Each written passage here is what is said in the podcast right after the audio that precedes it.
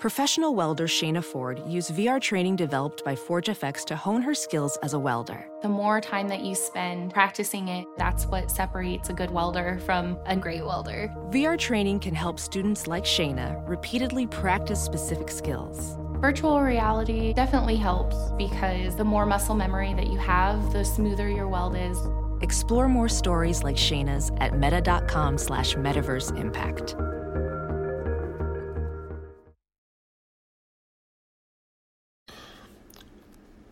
NFL, college football is in session. Basketball is around the corner, whether it's NBA or college. And of course, the regular season for MLB's concluding. And we got the playoffs coming up. So, what better place to bet than MyBookie? They've been in business for years, and they got a mobile site so you can bet on the go. And if you miss a game, you know, miss the betting window, you can place a live bet. And you can even bet on fantasy points. And also, they have a first deposit bonus. You put 100 in, you get 100 back. Use the promo code Armchair. Check it out, you guys. Make some money. You bet, you win, you get paid. All right, guys. It's Vlad Harris for another Panther Rants podcast. Happy Thursday to you guys. We got the Pitt game coming up. It's not till Saturday, obviously. And of course, it's a twelve thirty kickoff, so you get to um, you know tailgate in the morning. You know, get some breakfast, kegs and eggs as they call it. So you got that going for you, and hopefully, if anything, Pitt takes his team out early, and maybe you can get out earlier. You know, have have the rest of your day, and be in total harmony. And looking back to some of the, um, you know, uh, some of the events have happened to, from Saturday till Thursday, or from the last podcast till now, Pitt released a T-shirt commemorating the Pitt Special, and obviously this T-shirt drew some, uh, you know, some criticism. It pissed some people off Obviously, Central Florida got pissed off at some of their fans. And personally, I understand. But if I'm a Central Florida fan, I'm taking this as a compliment. I mean, a team from a P5 conference prints out a t shirt commemorating their victory over you. Let's actually, you know, I, I understand. Say because we're a P five team, we shouldn't do that. But if I'm a Central Florida fan, I'm actually liking this because a P five team is celebrating their victory over us. Because let's look at Central Florida right now. Currently, they're the best program in the state of Florida. Nobody else can really touch them right now. You know, Miami is kind of a mess. Florida just hasn't gotten hasn't gotten it together ever since Urban Meyer left. But of course, Urban left them burning in flames. No, actually, Urban put gasoline in the into the house, and then he uh, just lit a cigarette and flicked the button, and just walked, you know, walked out. And said, "Ah, I'm out of here." Florida State, well, you know, things, you know, Jimbo left, went to A&M, and there's talk as to why he left. From what I was told, he was going through a divorce and he needed to go somewhere, makes get a fresh start, and of course, make plenty of money. So, A and M, being how they were, if you remember when Jackie Sherrill left Pitt, you know, they I think they put him on a private plane and gave him a whole bunch of money. And that's pretty much what they did with Jimbo Fisher. Although the Jimbo Fisher era at um, A&M hasn't really taken off, mainly because they're not winning. He's not winning as they as they like him to. I mean, they just got beat by Auburn at home not too long ago.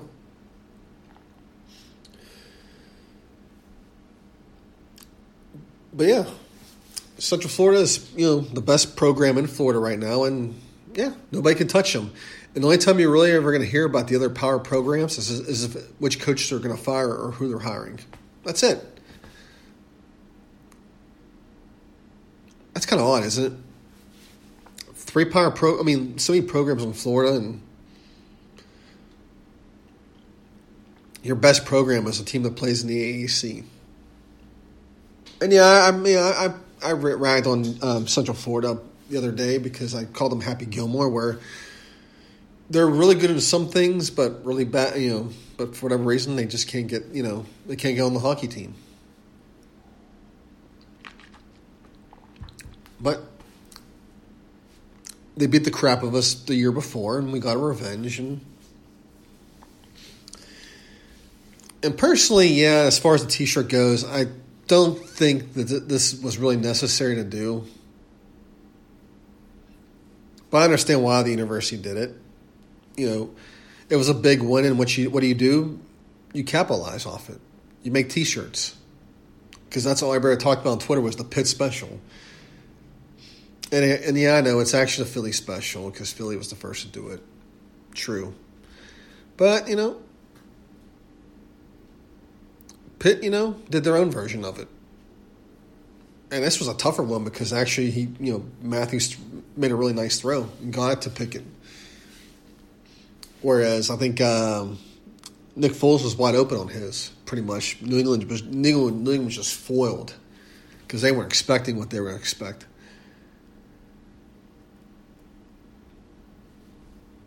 And of course, there's other fan bases that are upset. I'm sure you know Penn State obviously I guess, decide to put their two cents in. And I mean, in Pitt's case, they didn't beat. They didn't just beat the AAC team. They beat the the back to back New York Times national champions. Because you know Penn State had that 1994 New York Times national champions banner in their stadium. I'm not sure if they still do or not. I haven't. I don't know if they still do, but you know Pitt's not the first school to celebrate a win by printing a T-shirt or having pins. Other schools do it. Even Penn State's done it. So you, you capitalize all you can because if Pitt, as one person pointed out to me, if Pitt didn't do this whole T-shirt thing, then somebody else would have done it and made their money off it.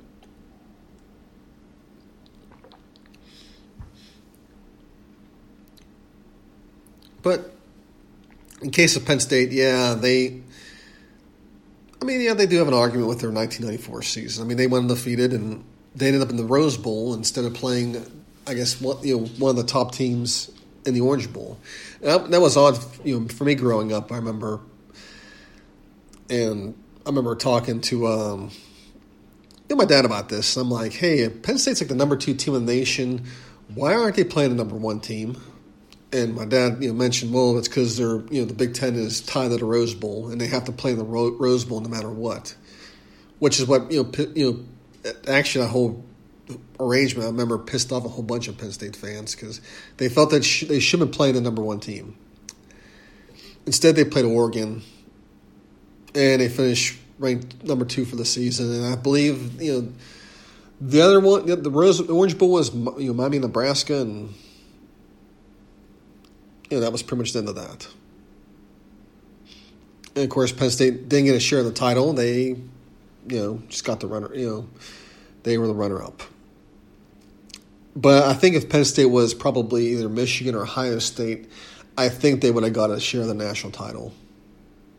Because you know, both those two schools had more pull, have always had more pull in college football than Penn State. It's not saying that Penn State doesn't, but I mean, they have a big fan base, big alumni base, a lot of money. It's just that at that time, in terms of politics, Ohio State and Michigan have more pull with that.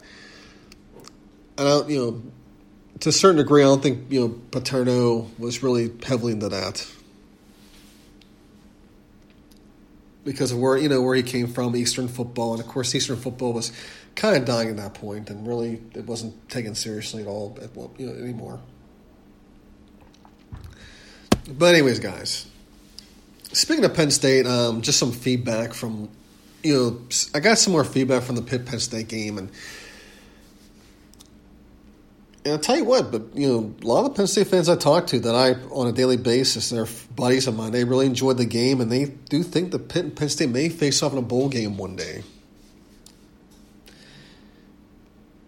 And I think you know they saw what how good this you know this rivalry could be, but you know Pitt's got to continue on with what they're doing. And maybe they will be in a bowl game, and who knows? Maybe they will, you know, work things out and play the series. You, you never know you know, I, I, you know, the other day on Twitter, I think it was yesterday, one of my followers happens to be a Penn State fan and listens to my podcast. You know, I was pretty cool. I thought, you know, I had no problems with that at all. I thought it was cool that you know another fan from another fan base likes my podcast. You know, we can we have we, we all have different allegiances, and yeah, I mean, there's some stuff we can agree on. You know, you may say Penn State's better. I may say Pitt's better. We may not agree with that stuff, but we can agree on you know good food, what what's you know what's good you know beer, alcohol, what's a good movie.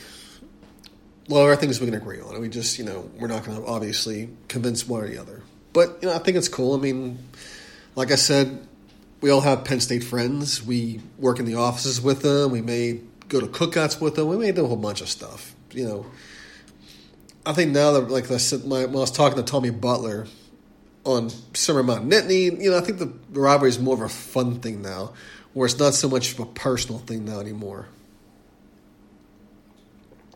I mean, you'll have a few minor people that it's personal, but really it's more fun. So we got Pitt Delaware coming up. As I said, twelve thirty kickoff. Delaware's three and one. They're averaging they're averaging thirty one points a game, but they're giving up thirty points a game. They're giving up um, rushing wise. They're giving up 148. You know, actually they're averaging they're averaging 150 yards on the ground, but their defense is allowing 187 yards on the ground, and they haven't really you know the team that they played on their schedule. The only major team is North Dakota State, and of course the Bison beat everybody. Yeah, but they're allowing 170, 187 yards on the ground and they're allowing almost they're allowing 262 yards on the in the air. So, a couple of things. I mean, for one thing, my expectations. My expectations for this game is is for Pitt starters to be out before the first half, at least by the first half is over. I don't, you know, I, I would hope not to see them, you know, playing a second half where they're struggling you know, I like to see more emphasis on the running game. And I think if you're going to work on the running game and the run blocking, this will be the perfect game to do that. And I think really that's what they need to do is they need to they need to focus on the running game and get that going. Because as Matt Zemek and I pointed out as we were on the podcast – I you know I went off his Guelph my pylon. pylon. Matt's a pretty good resource for college football. He's been writing about it for years, covering it. Check him out. He's at he's at, he's at Matt Zemek, Z E M E K. Check him out. But like Matt mentioned, he's worried about Kenny's durability because Kenny, you know, he's been taking a lot of hits. And what does Pitt do, need to do? Do they need to um, you know, for one thing, they need to fine tune the running game if they can do that. If not, more quick passes. Excuse. Me. Oh man, more maybe more quick passes. They basically need to, they need to get the running backs involved. and they need to get the you know as much heat off a pick as possible. Of course, he's going to scramble at the times as well and make and make plays, but yeah, well, I mean that's one thing we have to worry about is his durability because can Nick Patti come in and step in if he gets hurt? I don't know. It's hard to say. I know he threw a touchdown pass, but the guy was open for Lord knows how long, and I mean he sat there like a duck. I mean, luckily got the ball to him. So this game, I expect my expectation is for it to be over early. The stars off the field early, and more emphasis on the running game. And I think if you're to do it, do it here. Should, let the running backs audition for this for whatever job. If they want to be the starter, if they want to be the guy, this is the game to do it. Say, hey, you know what? We're playing a really crappy team. If you want to show me if you're any good, that you can be the, the running back that takes the takes the carries, this is it right here. And for you linemen, if you um your run blocking has been been shitty, show us you can run block. So, like I said, this game really should be just one of those things where you have to fine tune things. You figure out your issues and you work them out here. And hopefully, rest of it's smooth sailing.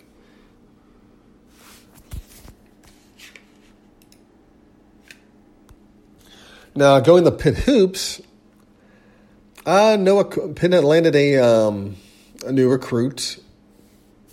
Uh, he landed. They landed Noah Collier. He's a, a power forward out of West Chester, PA. He's a four star recruit. And, you know, I really didn't know he.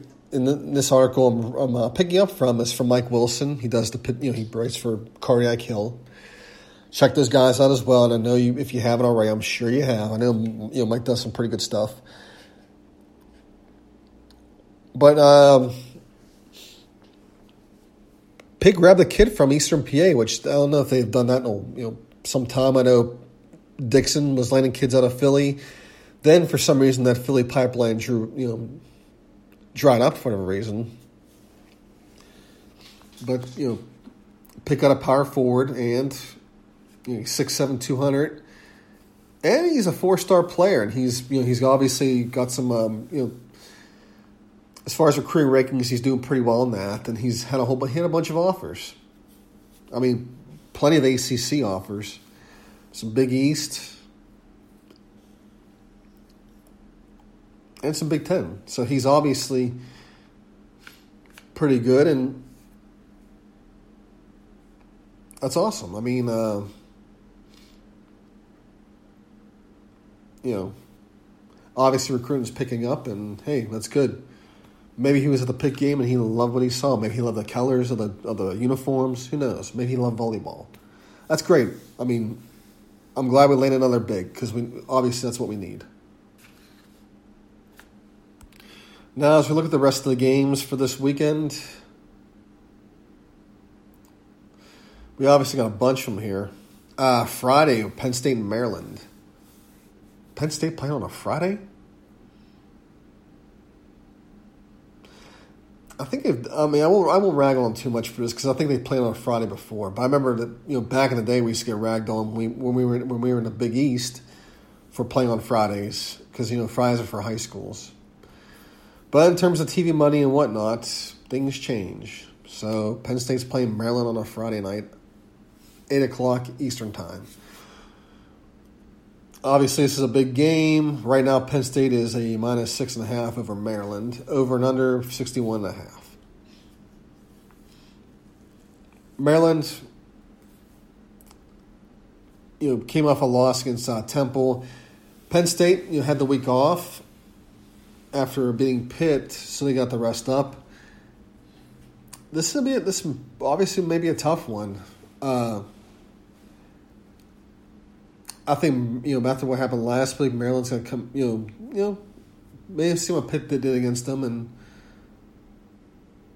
they may take that blueprint and go after Sean Clifford this time, and that may just happen. So six and a half, but um, to be honest with you, Maryland throttled um, Syracuse, and Syracuse just wasn't good, and they lost to Temple, and I'm not sure. You know, I mean, there's Temple's not bad, but there's you know they're not Central Florida either. So I don't know. I think I, like I like Penn State in this one. I think Penn State wins and they cover. Texas Tech and Oklahoma. I mean, conference play obviously. So I'm reading these games. Conference play is obviously heating up. Oklahoma should should win this one. They're a 27 half point favorite, but I don't. You know, I'm not sure about Texas Tech.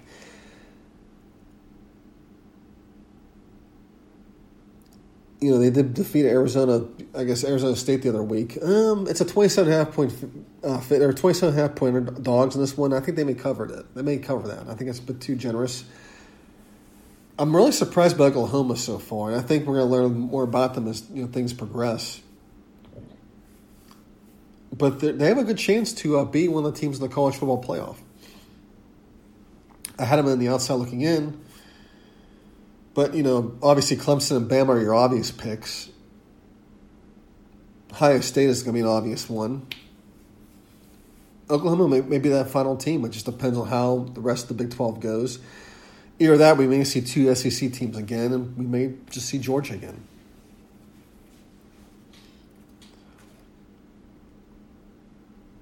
Look at the rest of them Rutgers and Michigan no lie on this right now, but I think Michigan will, win, will will probably pull this one off.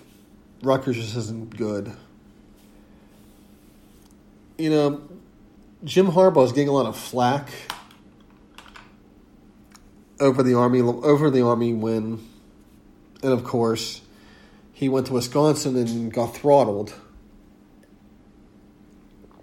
I'm not sure what's wrong with Michigan. I'm not even sure if it's Jim Harbaugh. You got to look at what what's happened with Michigan since Lloyd Carr retired. They brought in Rich Rodriguez, who pretty much took the whole, whatever Lloyd Carr did, he changed everything to his system, where he had more up tempo, spread offense. And towards the end, it seemed like things were working out for Rodriguez. They were scoring a lot of points on offense. The problem is, is they couldn't they couldn't stop anybody on defense. So a lot of the games were shootouts, and if, they, and if they happen to run a team that actually knew a lick of defense, well, they were going to have a bad time. So it didn't work out. They bring in uh, Brady Hoke. He has some success briefly. I think they went to a BCS bowl game and won, but that was about it for that as far as Harp, I mean, now they brought in Harbaugh, and it just I think it's really just a big mess right now, and I think it's going to take a lot more time to clean this up. But I think one thing that Michigan's really lacking,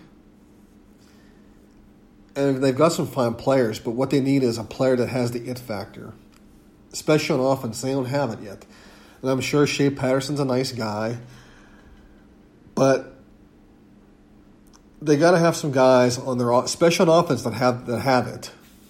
And that's the thing. When you look at Ohio State, they'll have at least two or three guys on offense, especially skill wise, that have it.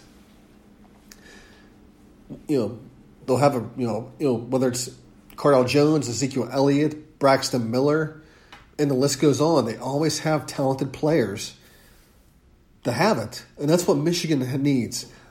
They need to have at least one or two guys that have it especially a quarterback. Someone where it doesn't matter if how, how things are stacked against them, they're going to freaking ball out. And they just don't have it.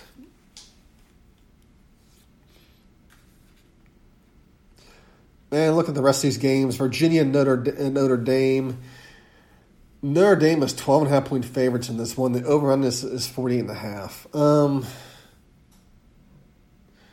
Virginia's undefeated, obviously, but they've the last two games they played haven't been great. Old Dominion was leading at halftime last week, and they pulled that one out. I mean, they woke up and pulled it out. Notre Dame comes off a disappoint, you know, a loss at Georgia where they lost by six points. I don't see Virginia winning this game. I think Notre Dame's going to take care of them pretty easily. Virginia could beat the point spread, but it's going to it's going to depend on their defense. But I just don't know. Their um, their offense just hasn't been, especially last week, wasn't all that all that great. And, and their Dame, obviously, well, you know, they lost 23-17 to Georgia, and it's at Georgia, and it's an SEC team. I don't know. I think I like. Obviously, I like Notre Dame this one. I think they win it,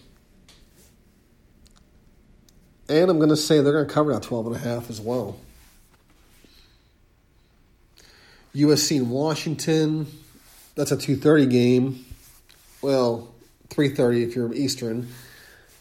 Pacific, you're not, that's another story, but two ranked teams, and you know, Washington seems to have been running themselves. It's a, you know they're ten half, you know Huskies are ten and a half point favorites. I go, I think Huskies win this one, but um, as far as the money line goes, I think they'll win as far as the money line goes. As far as they make, I think they may they may, they may cover the spread because I mean um, it's at Washington, and I'm not sure if USC will be able to um, with their quarterback will be able to um, make much noise. And go through the rest of these games. Central Florida is a 43 and a half point favorite over UConn. And I don't know, I think I think Central Florida will cover that one easily. Don't you think? I mean, I UConn is on the verge of going to probably one double A because they're just not good anymore. Well, I mean, they they were somewhat all right in the Big East, but I just don't, you know. Yeah, that's a mess. But that um, as far as the prime, you know, prime time goes, you got Ohio State, Nebraska, and, and you know that's an intriguing matchup because Ohio State's fifth ranked going against Scott Frost, in Nebraska. If they can, if they can somehow do something in terms of, um, if they can do something in terms of containing Justin Fields, they have a chance. But I don't know. It's Nebraska. They haven't been good in Lord knows how long. Then uh, we have the then we have the Pac-12 after dark, which is really not. It's a nine o'clock game, so it's not technically after dark. But we have Washington State and Utah, and you know Washington State, you know, had a beautiful parlay, and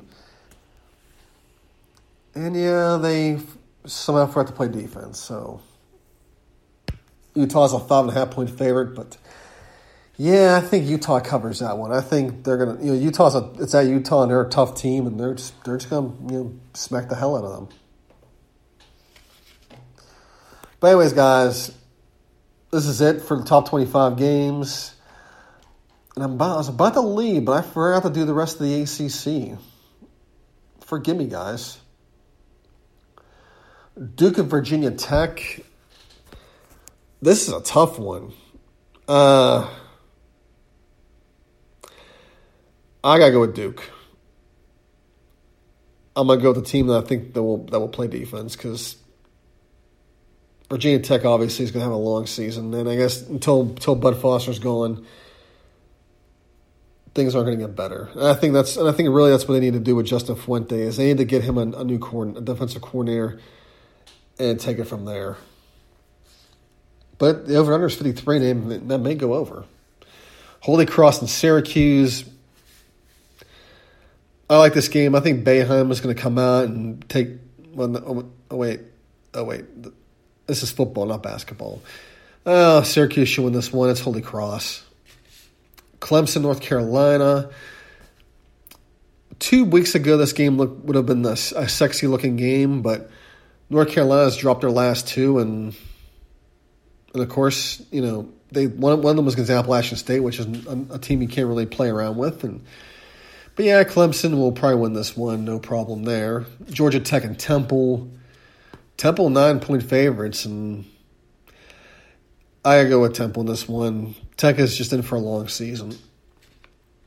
Wake and BC. Boston College was looking good early, but I go with Wake in this one. They're they're they're on a roll and they're ferocious right now. They're they're, they're the old Wake Forest team as we used to remember them where it was you know a small team, small school, but they would come out and fight you. NC State and Florida State, yeah, I think FSU goes to two and three. I think NC State will take care of them. So there you go, my top twenty-five ACC games for the weekend. Pitt, Delaware, and whatnot. All right, guys. Well, you guys enjoy your weekend. I'll see you again. Hail to Pitt. Some people just know there's a better way to do things, like bundling your home and auto insurance with Allstate, or hiring someone to move your piano instead of doing it yourself. So, do things the better way. Bundle home and auto and save up to 25% with Allstate. Bundled savings vary by state and are not available in every state. Saving up to 25% is the countrywide average of the maximum available savings off the home policy. Allstate Vehicle and Property Insurance Company and affiliates, Northbrook, Illinois.